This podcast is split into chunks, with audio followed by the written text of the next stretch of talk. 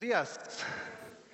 Ah, muchas gracias, Susi, por enseñar a los niños. Por allá atrás está Susi. Tienes un poco de vergüenza, pero yo colaboro para eso. Gracias por tu excelente trabajo y de todos los profes. ah, un aplauso, por favor.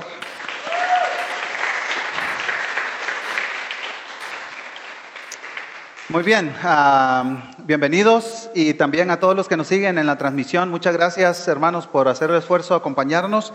Ah, seguimos en nuestra serie de Santiago, muestra tu fe, muestra tus obras. Ah, y para entrarle al tema, vamos a leer el pasaje que nos corresponde esta mañana. Santiago capítulo 1, versículos 19 al 27. Así que les pido, hermanos que están en la bodega, que se pongan de pie, por favor. Vamos a leer este pasaje de las Escrituras. Santiago 1, 19 hasta el final del capítulo 1. Dice la palabra de Dios, esto lo saben mis amados hermanos, pero que cada uno sea pronto para oír, tardo para hablar, tardo para la ira. Pues la ira del hombre no obra la justicia de Dios. Por lo cual, desechando toda inmundicia y todo resto de malicia, reciban ustedes con humildad la palabra implantada que es poderosa para salvar sus almas. Sean hacedores de la palabra y no solamente oidores que se engañan a sí mismos. Porque si alguien es oidor de la palabra y no hacedor, es semejante a un hombre que mira su rostro natural en un espejo. Pues después de mirarse a sí mismo e irse, inmediatamente se olvida de qué clase de persona es. Pero el que mira atentamente a la ley perfecta, la ley de la libertad, y permanece en ella, no habiéndose vuelto un oidor olvidadizo, sino un hacedor eficaz, éste será bienaventurado en lo que hace. Si alguien se cree religioso, pero no refrena su lengua, sino que engaña a su propio corazón, la religión del tal es vana. La religión pura y sin mancha delante de nuestro Dios y Padre es esta, visitar a los huérfanos y a las viudas en sus aflicciones y guardarse sin mancha del mundo. Acompáñame en oración al Señor. Padre, venimos ante ti esta mañana pidiendo un corazón humilde para recibir tu palabra, Dios. Danos oídos dispuestos, danos sensibilidad, Señor, pero no solo para escuchar, sino para actuar. Danos un anhelo profundo, Señor, de obedecer tu palabra. Y Padre, tú conoces mis limitaciones, mis carencias, mis propias debilidades, Señora. Aún así, usa a este mensajero débil y necesitado. Señor, te ruego, Padre, que tu palabra tenga el efecto que tú deseas en nuestras vidas, en nuestros corazones. Oro en el nombre de Cristo Jesús. Amén. Pueden sentarse, hermanos, pueden tomar asiento. En, en, un par de meses, uh, mi esposa y yo cumplimos cinco años de habernos mudado a la ciudad de Guatemala. Uh, yo, pues, nací en Guatemala, pero me crié en el extranjero. Uh, han sido cinco, cinco, años hermosos, increíbles en este país. Una de las preguntas que más he escuchado a lo largo de este tiempo es la siguiente. Seguramente se van a identificar con esta pregunta. ¿Por qué, si Guatemala tiene un alto porcentaje de evangélicos o, gente que se identifica como evangélica, el país está como está. ¿Sí han escuchado esa pregunta? ¿Sí? ¿O, se, ustedes mismos la han hecho a alguien más? Algunos hacen referencia a esto por la violencia, ¿verdad? La violencia que hay en nuestro país. Otros la orfandad o la pobreza. Otros al machismo, por ejemplo, ¿verdad? O a la corrupción. Y, creo, hermanos, uh, que todos hemos sido expuestos o hemos realizado, hemos hecho esta pregunta de diferentes maneras en diferentes contextos. ¿sí? Y, aunque Santiago no es Chapín, creo que a través de este pasaje que estudiaremos hoy nos ayudará a responder esta pregunta. ¿Por qué? ¿Por qué nuestro país está como está con un número tan elevado de gente que se dice a sí misma evangélicos? El pensamiento que nos guiará esta mañana será el siguiente. Santiago nos enseña que nuestras reacciones a las circunstancias demuestran lo que nos gobierna, lo que controla nuestro corazón.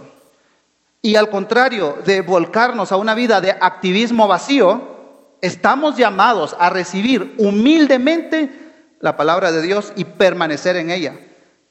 ¿Con qué propósito? Para que nos transforme.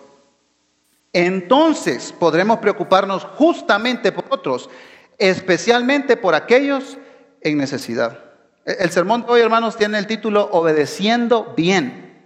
Y para profundizar en nuestro texto, ah, vamos a seguir estas tres ideas principales. Versículos 19 al 20 nos enseñan, nos enseñan a prestar atención a nuestras reacciones.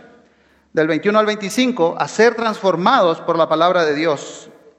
Y los últimos dos versículos, a ocuparnos de los vulnerables. Ah, en los primeros tres sermones de esta serie, Justin y Oscar nos introdujeron al contexto que estaban experimentando los receptores de esta carta. ¿No es cierto? Un contexto de pruebas, algunos le llaman sufrimiento, y un contexto de tentaciones, ¿verdad? Habían personas atravesando momentos muy difíciles y habían otros que estaban batallando con diferentes tipos de tentaciones. Esa es la idea de Santiago, diferentes colores de tentaciones, ¿verdad?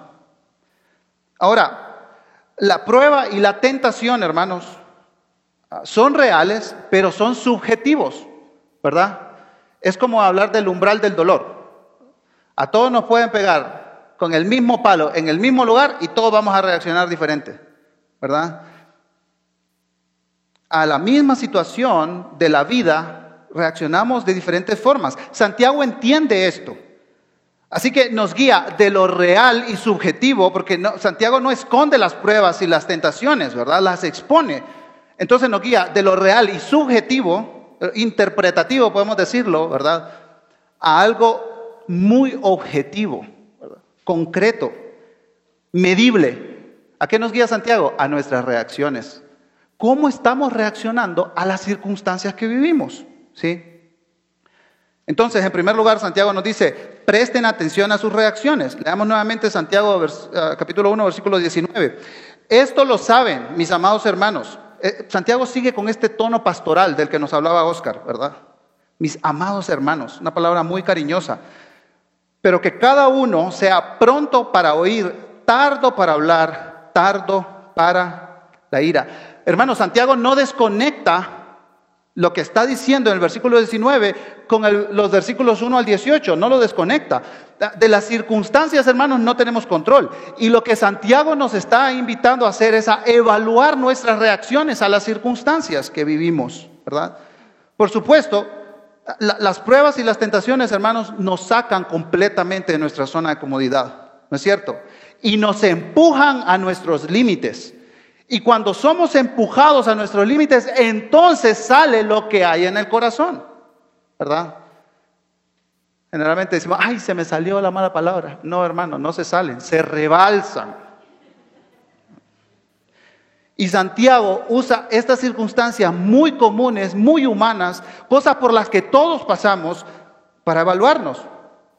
¿Cómo respondemos a las situaciones que enfrentamos? Y en el versículo 19 Santiago va a hablar de dos acciones y de una emoción, ¿verdad? Oír, hablar y la ira. Y Santiago usa un, juego de palabras muy proverbial, ¿verdad? Como, como si estuviéramos leyendo proverbios. Y uno de los temas a los que Santiago regresará constantemente a lo largo de esta serie es la lengua. Y hermanos, ah, un desafío. El libro de Santiago toma de 15 a 20 minutos en leer, una sola sentada, ¿verdad? Léalo, léalo, de una sola sentada, 15, 20 minutos de su tiempo, mientras hace fila en el banco, lea Santiago y anote las veces que menciona la lengua. Para Santiago, la lengua es el termómetro que mide la temperatura de nuestro corazón. Santiago está muy interesado en lo que hablamos, está muy interesado en lo que, en lo que hablamos, porque, porque revela algo nuestro corazón, ¿verdad? Ah, por supuesto, este tema será empleado más adelante, especialmente en el capítulo 3, pero me gustaría mencionar, mencionar que, que, el consejo de Santiago es que seamos rápidos para qué? Para escuchar y lentos para hablar. Me resultó muy, muy interesante una investigación donde se descubrió que en una conversación normal, una persona escucha solo durante 17 segundos antes de interrumpir para dar su propia opinión. Interesante, ¿no es cierto? ¿Les ha pasado? Ustedes tratando de entrar a la conversación, ¿verdad? Bueno, monólogo. Parece la Roosevelt a las siete y media de la mañana. No se puede entrar a esa conversación. Bueno, tal vez a ustedes no les ha pasado, pero a mi esposa sí. Mi esposa batalla con eso. Tenemos como meta no dormirnos si, si hay, algo, hay algún problema, un conflicto, ¿verdad? Y la semana tuvimos uno de esos, la semana pasada tuvimos uno de esos momentos. Complejos, dejémoslo ahí. Cumplí años y las cosas no salieron como yo estaba esperando, ¿verdad? Así que, hermanos, durante no sé cuánto tiempo yo hablé sin parar hasta que me quedé dormido. No, no mi esposa, yo me quedé dormido. No le di ni un espacio para intervenir, para hablar, para defenderse, para explicar. Nada. Y Santiago me pregunta, ¿verdad? David, ¿qué demuestra la forma en la que estás hablando? En lugar de escuchar. Hermanos, mi forma de comunicarme reveló mucho de mi corazón, mucho más de lo que a mí me gustaría ver. En los capítulos 3 y 4 profundizaremos esos conceptos del uso de nuestra lengua. Y como ya escucharon en sermones anteriores, a los predicadores les molesta que hablen de sus pasajes, ¿verdad? Entonces, para no causar la ira en ellos, porque Santiago la condena, vamos a seguir adelante. Santiago conecta la ira, hermanos, con la forma en que hablamos, ¿sí? Ahora, ¿qué indica la presencia de la ira en nuestras conversaciones? ¿Sí? En, primer lugar, una falta de dominio propio, ¿verdad? No podemos dominar nuestra lengua. Eso lo vamos a ver más adelante en el versículo 26. Pero aparte de eso, hermanos, es que estamos siendo jueces orgullosos. Estamos haciendo juicio en la situación que estamos viviendo, ¿verdad? Por eso, hermanos, cuando discutimos, subimos el volumen de nuestra voz. ¿Sí se han dado cuenta de eso? Más fuerte y más fuerte y más fuerte. ¿Y que la otra persona es sorda o qué? No, no es sorda, hermanos. Lo que estamos demostrando es, ah, metafóricamente, ah, ah, metafóricamente hablando, es que estamos gritando a la persona que nos está escuchando, yo estoy bien, tú estás mal y vas a pagar por lo que hiciste. Porque, hermanos, la ira viene de un juicio que hacemos, ¿sí? Y en ese juicio nosotros somos inocentes y la otra persona es culpable, ¿verdad? Ahora, evaluemos esto a través de una pregunta sumamente práctica. ¿Cómo nos ha ido en la pandemia? Muchos estudios, hermanos, han indicado que la violencia de todo tipo se ha incrementado durante el confinamiento. Y tal vez alguien piense, ah, eso solo es en los países pobres. Miren los datos de, los, ah, de las Naciones Unidas. A partir del 17 de marzo del 2020, cuando se impusieron restricciones estrictas en ese país, los reportes de violencia doméstica en Francia subieron 30%. En Argentina, las llamadas de emergencia subieron 25% a partir del 20 de marzo del año pasado. La saturación de línea subió al 30% en Chipre y al 35% en Singapur, uno de los países más ricos de Asia. Canadá, Alemania, España, Inglaterra y Estados Unidos reportaron no solo un aumento en los casos de violencia, intrafamiliar, sino un aumento a las peticiones de hospedaje de emergencia para las víctimas. ¿Cómo sacamos a esa gente de esa situación? Y bueno, aquí en casa, en Guatemala, según la comparación de los números del 2019 y del 2020, los casos de violencia física se duplicaron. Hermanos, la mayoría de nosotros hemos sido testigos de lo difícil que ha sido mantener la calma en la cuarentena. ¿No es cierto? Bienvenidos al club. las pruebas que estaban experimentando los hermanos, a los que escribe Santiago, tal, vez no era una pandemia, ¿verdad? pero eran pruebas de diferentes colores, tentaciones de diferentes colores. Y, son situaciones, hermanos, que nos toman por sorpresa, no, no estamos preparados, ¿verdad? Y, lo que hace Santiago es, es, relevante para nosotros hoy en día, lo que, lo que le escribe a los hermanos en la dispersión. Y lo que Santiago nos va, nos va a invitar a hacer, hermanos, es no desaproveches la prueba que estás experimentando para ver lo que hay en tu corazón. Y Santiago, como, como le dicen algunos estudiosos, es el proverbista del Nuevo Testamento. que miremos algunos pasajes de Proverbios. El lento para la ira tiene gran prudencia, pero el que es irascible ensalza la necedad. El hombre irascible provoca riñas, pero el lento para la ira apacigua pleitos. Mejor es el lento para la ira que el poderoso y el que domina su espíritu que el que toma una ciudad. Qué fuerte esa imagen, ¿verdad? El necio da rienda suelta a su ira, pero el sabio la reprime. Contrario a la ira, Santiago nos dice que tenemos que ser prontos para oír. Hermanos, para los enojones como yo, haríamos bien en considerar la exhortación de Pablo a los Efesios. Enójense, pero no pequen. No se ponga el sol sobre su enojo, ni den oportunidad al diablo. Es interesante, ¿verdad? Que, Pablo dice, enójense. no, no está prohibiendo el enojarnos. Ahora, ¿cuál es el, cuál es el gran problema, hermanos? Alguien se puede preguntar, ¿cuál es, ¿cuál es el gran problema con que me enoje? ¿Verdad? Mis derechos, mis derechos. Somos, somos una generación de puros derechos, ¿va? Pero Santiago nos da la respuesta a esta pregunta en el versículo 20. La ira del hombre no obra la justicia de Dios. Cuando me enojo con mi esposa o con mis hijos, hermanos, es principalmente por dos razones. En primer lugar, porque no hacen las cosas como yo quiero y cuando yo quiero. Y en segundo lugar, porque me hacen cambiar de planes. En, otras palabras, amo tanto mi comodidad y ser el rey de mi vida, de mi destino, de mi entorno, tener todo bajo control.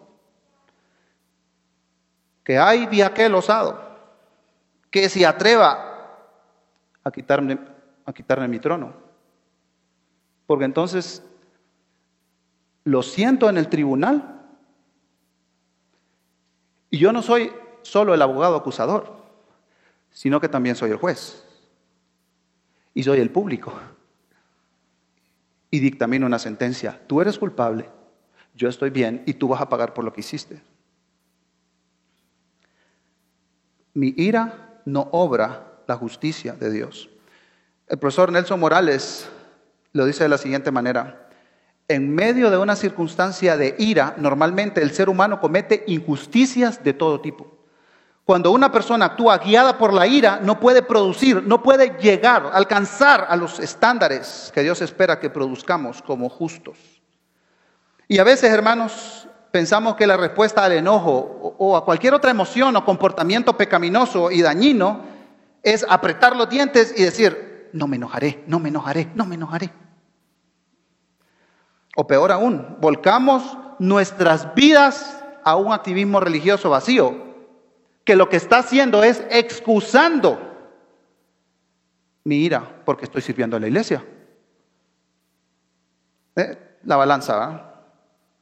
Soy enojado y maltrato a las personas, pero sirvo en la iglesia. Empate, cero a cero. Pero Santiago, hermanos, nos propone algo revolucionario.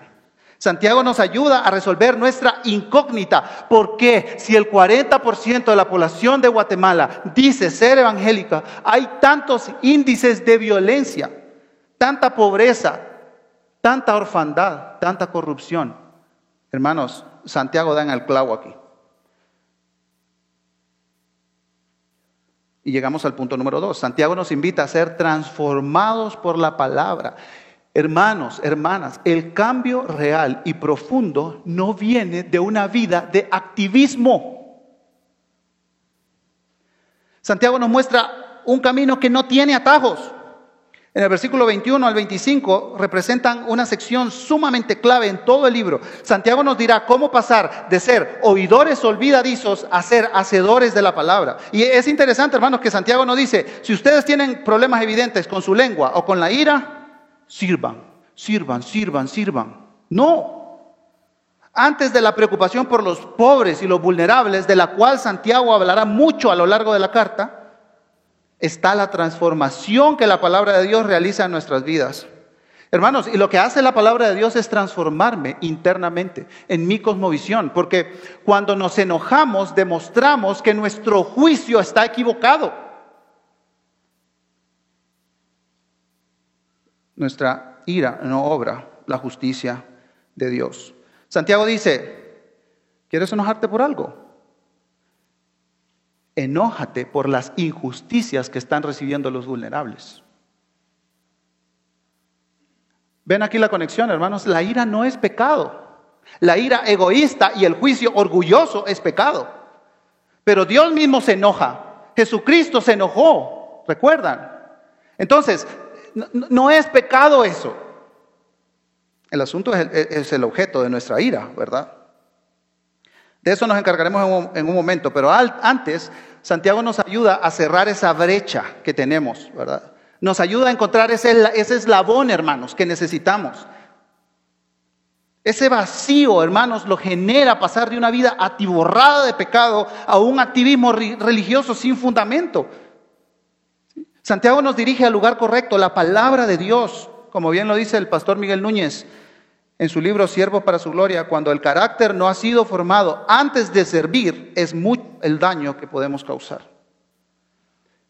Si queremos obrar la justicia de Dios, entonces permitamos que la palabra de Dios nos transforme. ¿Y cómo se hace eso? Santiago nos ayuda a responder esa pregunta. Miren conmigo el versículo 21. Este es sumamente importante, clave en toda la carta. Lo primero que tenemos que notar es que hay una acción que se nos demanda hacer. No es por osmosis esta transformación. Dice, tenemos que desechar toda inmundicia y todo resto de malicia que está en nosotros. Hermanos, esto por supuesto implica autoconocimiento. ¿Sí? Y esto es, es muy importante. Es imposible desechar algo que pensamos que no tenemos. Permítame ilustrar esta idea de Santiago con estas dos imágenes.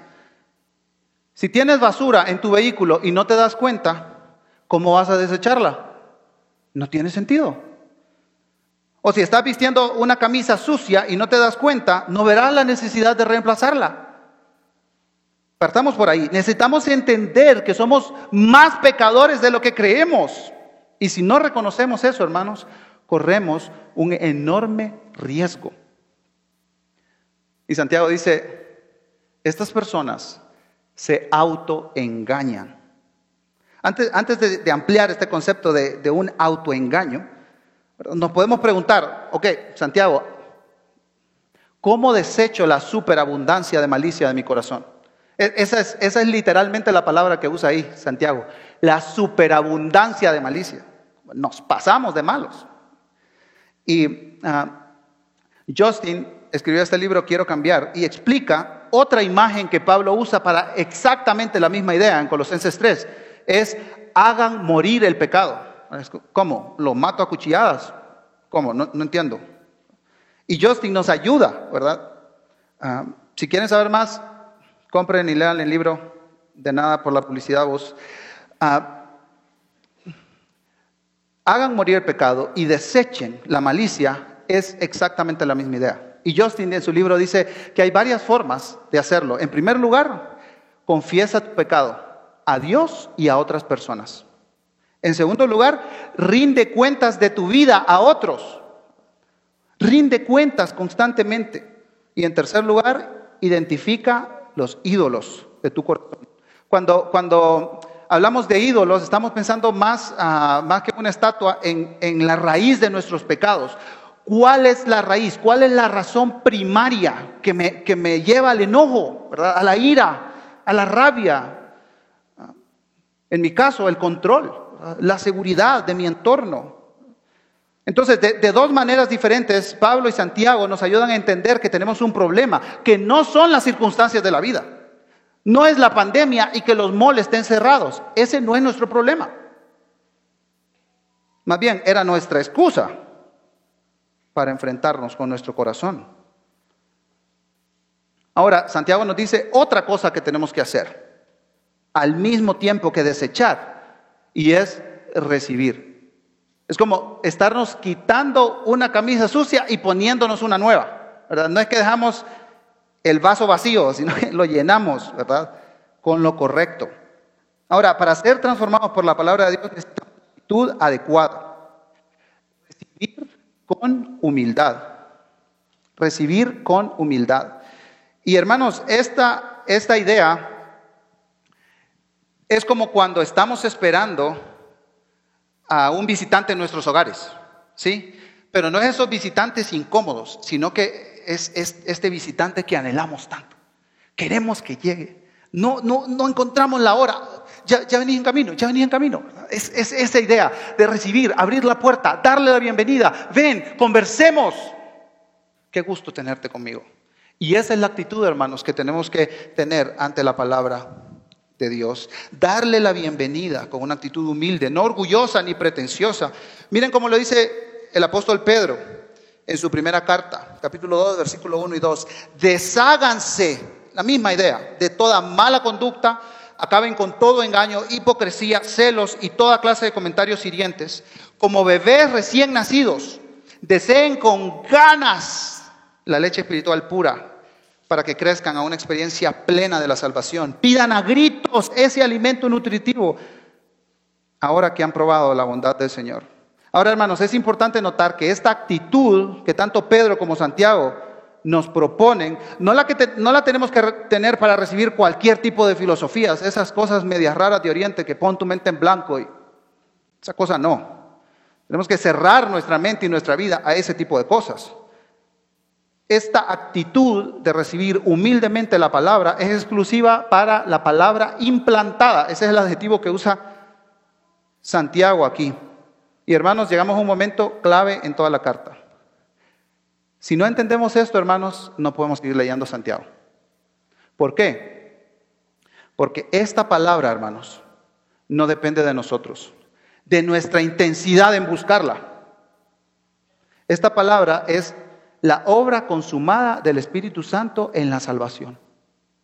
Es la palabra implantada. Santiago sabe que le escribe a creyentes y eso marca la diferencia. ¿Han intentado disipular a un inconverso? Inténtenlo. Es imposible, hermanos, es imposible avanzar en la carta sin hacer referencia al nuevo pacto que leemos en Jeremías 31. Vienen días, declara el Señor, en que haré con la casa de Israel y con la casa de Judá un nuevo pacto.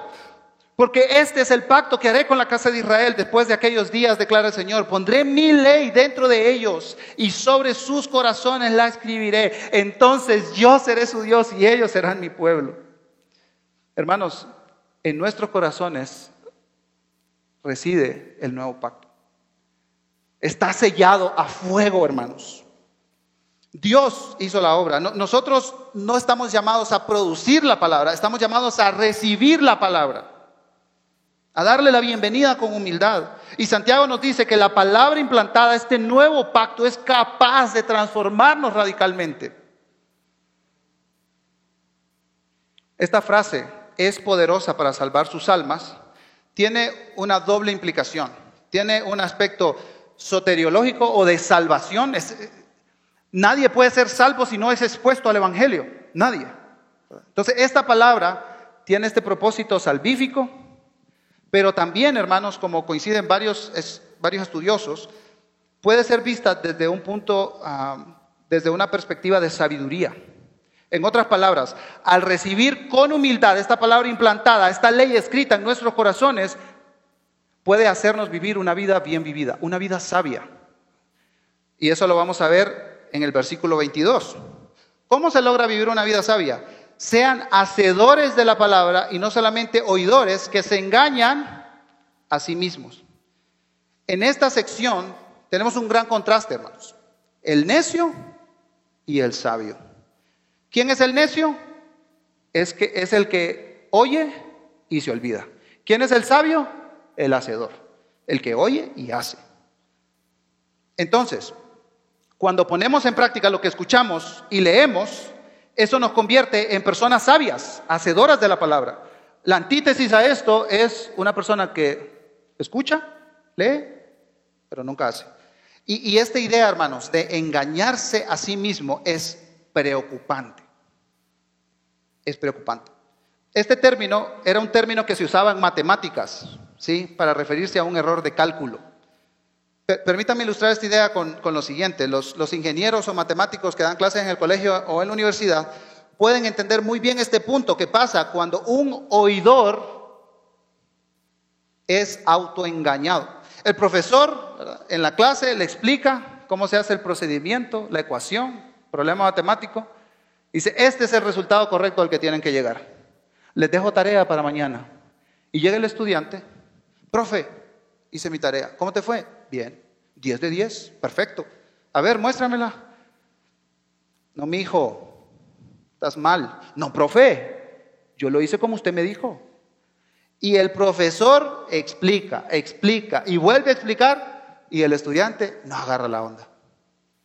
Está autoengañado. Y hermanos, en un problema matemático, pues ¿cuáles son las consecuencias? Nada, unos puntos menos en la materia, pero en la vida cristiana, hermanos, en la vida espiritual, el problema de autoengañarse es grave. Es grave. Y para apoyar toda esta idea, Santiago usa una metáfora fantástica. Miren conmigo versículos 23 y 24. Porque si alguien es oidor de la palabra y no hacedor, es semejante a un hombre que mira su rostro natural en un espejo. Pues después de mirarse a sí mismo e irse, inmediatamente se olvida de qué clase de persona es. La palabra de Dios es el espejo ético que nos muestra cómo estamos y si lo que creemos está en línea con lo que actuamos. Mire lo que dice Spurgeon al respecto. esta cita es fantástica. Las escrituras dan un reflejo veraz de la naturaleza de una persona. Permite que un hombre se vea a sí mismo, pero no como lo ven los demás, ya que otros cometen errores.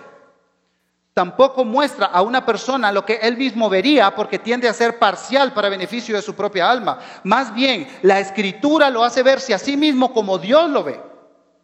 El libro sagrado no adula la naturaleza humana. Cuando la conciencia se despierta, y una persona se ve a sí misma como la revelación de Dios lo ve, se asusta al pensar que este era el mismo yo con el que estaba en tan excelentes términos. En otras palabras, hermanos, no vamos a la Biblia como la reina de Blancanieves. ¿Han visto esa película? Espejito, espejito. Dime quién es la mujer más bonita de todo el reino. Una actitud orgullosa y pretenciosa. ¿Y cuál es la respuesta que siempre estaba esperando? Tu reina, tú eres la mujer más bella de todo el reino. La palabra de Dios es nuestro espejo moral. Nos muestra nuestra realidad, aunque no nos guste lo que veamos ahí. El versículo 25 enfatiza esto. Pero el que mira atentamente a la ley perfecta, la ley de la libertad y permanece en ella, no habiéndose vuelto un oidor olvidadizo, sino un hacedor eficaz, este será bienaventurado en todo lo que hace. Y aquí Santiago, hermanos, complementa la idea del versículo 21. Tienen que desechar la malicia, tienen que recibir, dar la bienvenida a la palabra implantada, ¿verdad? Entonces va a completar esta idea con estas, ah, estas otras, ah, estos, estos otros mandatos. Dice, dice el versículo 25, el que mira atentamente a la ley perfecta, mirar atentamente y permanecer en ella. Y hermanos, aquí eh, sucede algo interesante. Es la tercera vez que Santiago menciona la palabra de Dios. En el versículo 18 dice la palabra de verdad. En el versículo 21 la palabra implantada. Y ahora en el versículo 25 él usa esta expresión literal, la Torah de la libertad, haciendo una conexión con el Pentateuco. Génesis, sexo, Levítico, números, deuteronomios. Recientemente terminamos esta serie Ciudad de Dios, ¿verdad? ¿Qué nos enseñó esa serie? La ética del pueblo de Dios. Y Santiago aquí confirma eso. Ahora, esta serie de reglas, dice Santiago, no te van a esclavizar, al contrario, te van a dar libertad para vivir una vida sabia. Y, y, él no está planteando aquí, hermanos, como algunos suponen, que para alcanzar la salvación se tiene que guardar la ley. No, Santiago dice que para vivir una vida sabia tienes que guardar la ley. Así lo diseñó Dios. Recordemos que la palabra de Dios fue implantada. Tenemos los recursos de Dios, el poder de Dios en, en la misma palabra que fue implantada a nosotros para ponerla en práctica. Entonces, hermanos, nuestra responsabilidad es, y, esto, es, esto es algo sumamente práctico, nuestra responsabilidad es quitarnos, despojarnos, desechar la malicia, recibir la palabra implantada, mirar atentamente y permanecer en ella.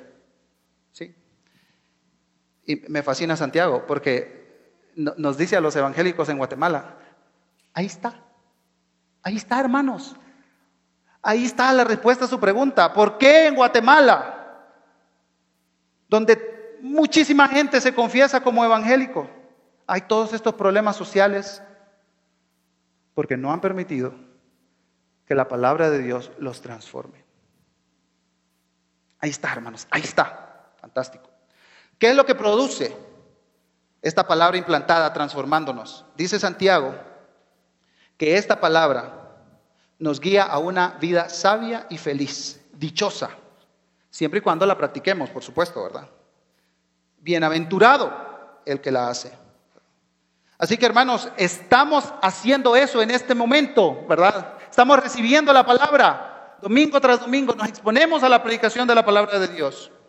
Pero eso no termina ahí. Vamos a la casa, tomamos nuestra Biblia y miramos atentamente y permanecemos en ella. Y con nuestras familias memorizamos la palabra de Dios y permanecemos en ella. Este es el único camino para la transformación. Esta vida sabia y llena de gozo está conectada con nuestra vida espiritual y al mismo tiempo está íntimamente ligada, hermanos, con nuestro servicio a otros. Dice, Santiago, un momento, no te quedes sentado leyendo la Biblia 24 horas al día, 7 días a la semana para siempre. No, dice, tienes que buscar maneras de ponerla en práctica. Y Santiago hace esta conexión. Mientras recibimos la palabra con gozo, somos transformados por ella. Entonces, entonces, y solo entonces, podemos correr en la autopista del servicio a los demás. El servicio a los demás, hermanos, no es una excusa para no lidiar con nuestro pecado. El asistir a la iglesia, a esta bodega, los domingos o conectarnos por YouTube, no es una excusa para evadir nuestra vida pecaminosa, para esconder nuestra vida pecaminosa. Nuestro servicio a los demás, hermanos, es una respuesta de la transformación de Dios a través de su palabra. Y por eso Santiago llega a nuestro tercer punto aquí. Obedecer bien es preocuparse por los vulnerables. En el versículo 26, Santiago continúa con esta idea del necio. Si a alguien se cree religioso pero no refrena su lengua, sino que engaña su propio corazón, la religión del tal es vana. ¿Quién es el necio ahí, hermanos? El que se cree religioso. Pero yo voy a la iglesia y yo doy mi ofrenda. Cuidado. El escritor nunca usa el término religión como algo negativo. E-, él entiende que los, que los lectores, hermanos, participan activamente en la liturgia. Estas liturgias son religiosas, tienen un componente religioso, el venir, tomar la cena del Señor, dar nuestras ofrendas. Todo esto es un componente religioso, ¿verdad? La, palabra religión aquí se usa en el sentido de adoración a Dios, de culto, de reverencia. Entonces no, está, no está viendo con malos ojos Santiago es, este culto. Lo que sí ve con malos ojos Santiago es que participando de todas estas cosas, de todas estas actividades religiosas sin controlar la lengua, te hace una persona necia. Y esta idea, hermanos, de refrenar la lengua viene del mundo ecuestre, los caballos. El jinete, el que monta el caballo, usa este freno, ¿verdad? Brida o bocado le llaman algunos, para dos cosas, para controlar y para dirigir al caballo. En otras palabras, si hacemos, si, si somos partes de de toda esta liturgia religiosa, de todo lo que estamos haciendo aquí, de levantar nuestras manos, de cantar, de ofrendar, de tomar la cena del Señor. Y al salir de esa puerta comenzamos a maltratar y a maldecir a todo el que se nos cruza por enfrente. Tenemos una religión vana, inútil y hasta idólatra. Esto, esto da, da miedo, hermanos. Recuerdo muy bien que un pastor de una iglesia ubicada en lo que llaman el cinturón bíblico en Estados Unidos, esa zona donde, donde hay más iglesias y más cristianos de todo Estados Unidos, hizo un pequeño experimento. Le preguntó a algunas de las meseras de un restaurante en su comunidad cuál era el momento más difícil y que menos les gustaba trabajar en el restaurante. ¿Saben cuál fue la respuesta, hermanos? Los domingos después del mediodía. Dice, vienen grupos enormes con unas, ah, unas exigencias terribles, nos tratan muy mal y dejan poquita propina. Hasta apodo le pusieron a esos grupos, las multitudes de la iglesia. Amados hermanos, esta advertencia es sumamente fuerte. Santiago nos dice que si actuamos así, es porque hemos diseñado nuestro propio Dios. Estamos adorando, levantando nuestras manos y cantando a una deidad que no le importa cómo tratamos a las personas. Venimos, cantamos a nuestra idea de Dios y nos vamos y comenzamos a maltratar a medio mundo. Kevin de Jong, en su excelente libro sobre la santificación, lo dice de la siguiente manera: cualquier evangelio que pretenda salvar personas sin también transformarlas es una invitación a una creencia fácil. Si piensas que ser cristiano no es nada más que decir una oración o asistir a un templo, entonces has confundido la gracia verdadera con la gracia barata. Y así, hermanos, entonces llegamos al último versículo, versículo 27. La religión pura y sin mancha delante de nuestro Dios y Padre es esta, visitar a los huérfanos y a las viudas en sus aflicciones. Y Santiago dice, sí. Hay una manera correcta de adoración y culto, una manera que viene de Dios y lo honra. Esta, esta vida devocional de adoración incluye ayudar, atender, ocuparse de aquellos en nuestra sociedad que están experimentando aflicciones y angustias de diferente tipo.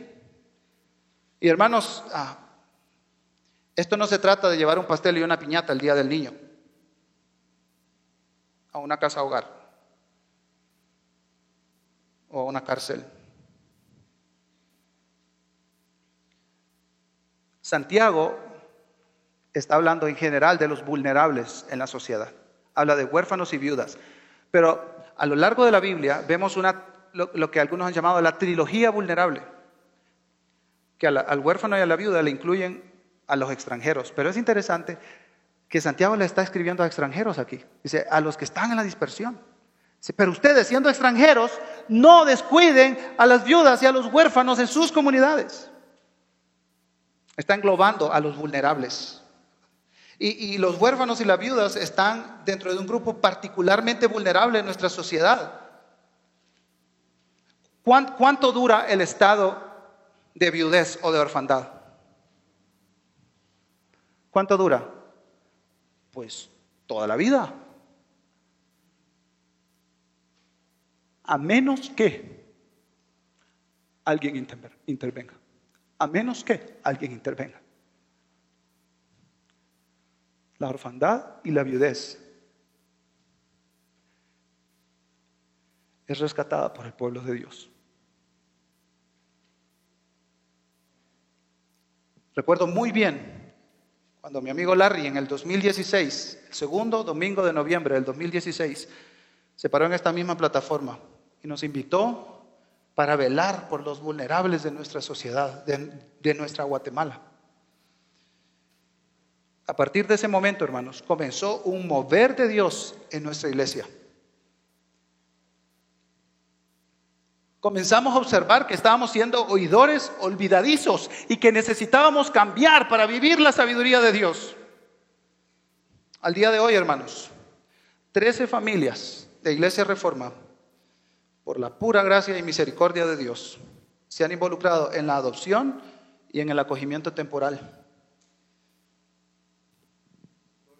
Y, esta semana, hermanos, sí, esta semana que pasó, Dos de esas trece familias abrieron las puertas de su casa para ser la respuesta de Dios a personas sin familia y vulnerables. No hay duda, hermanos, que el Señor está obrando en Guatemala. Pero todavía queda tarea. ¿Sabían ustedes que existe la Asociación de Viudas de Pilotos de Transporte Público, aquí en Guatemala. Cerquita de nosotros. Y Santiago, hermanos, termina diciendo que la religión pura también incluye guardarse sin mancha del mundo. Y, hermanos, hermanas, servimos a los vulnerables, servimos a los demás en nuestra sociedad, no porque nos apartamos del mundo como, como si no los quisiéramos cerca. No, nos guardamos de la inmundicia, de lo malo y del pecado, porque somos la comunidad alternativa de Dios. Somos la comunidad alternativa de Dios en este mundo. Hacemos cosas locas, hermanos pero comprometidos con Dios y su justicia en esta tierra. Mientras el grupo de música pasa, cierro con lo siguiente. Para aquellos que están recibiendo a personas en su casa permanentemente, y para aquellos que están acompañando a estas familias, hermanos, hermanas, aférrense a la palabra de Dios.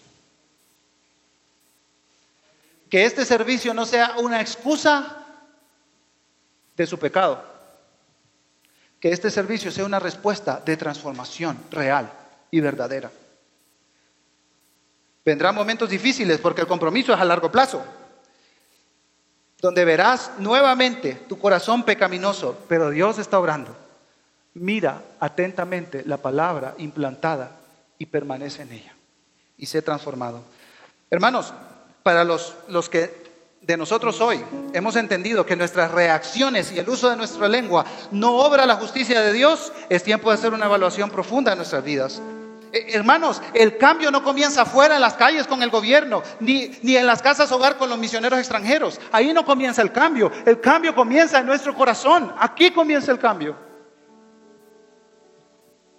La transformación tiene que comenzar a ser expuestos a la palabra de Dios y actuar en conformidad a lo que se nos demanda en nuestra ciudad, en nuestra comunidad. Hermanos, Jesús vino a este mundo y experimentó todo tipo de pruebas y tentaciones, como usted y como yo. Pero miren lo que dice 1 Pedro 2, 22 al 24. Él nunca pecó y jamás engañó a nadie. No respondía cuando le insultaban ni amenazaba con vengarse cuando sufría. Dejaba su causa en manos de Dios, quien siempre juzga con justicia. Él mismo cargó nuestros pecados sobre su cuerpo en la cruz, para que nosotros podamos estar muertos al pecado y vivir para lo que es recto. Por sus heridas ustedes son sanados. Hermanos, siguiendo a Jesús en su carácter y en sus obras, nos ponemos de pie y respondemos a Dios en adoración.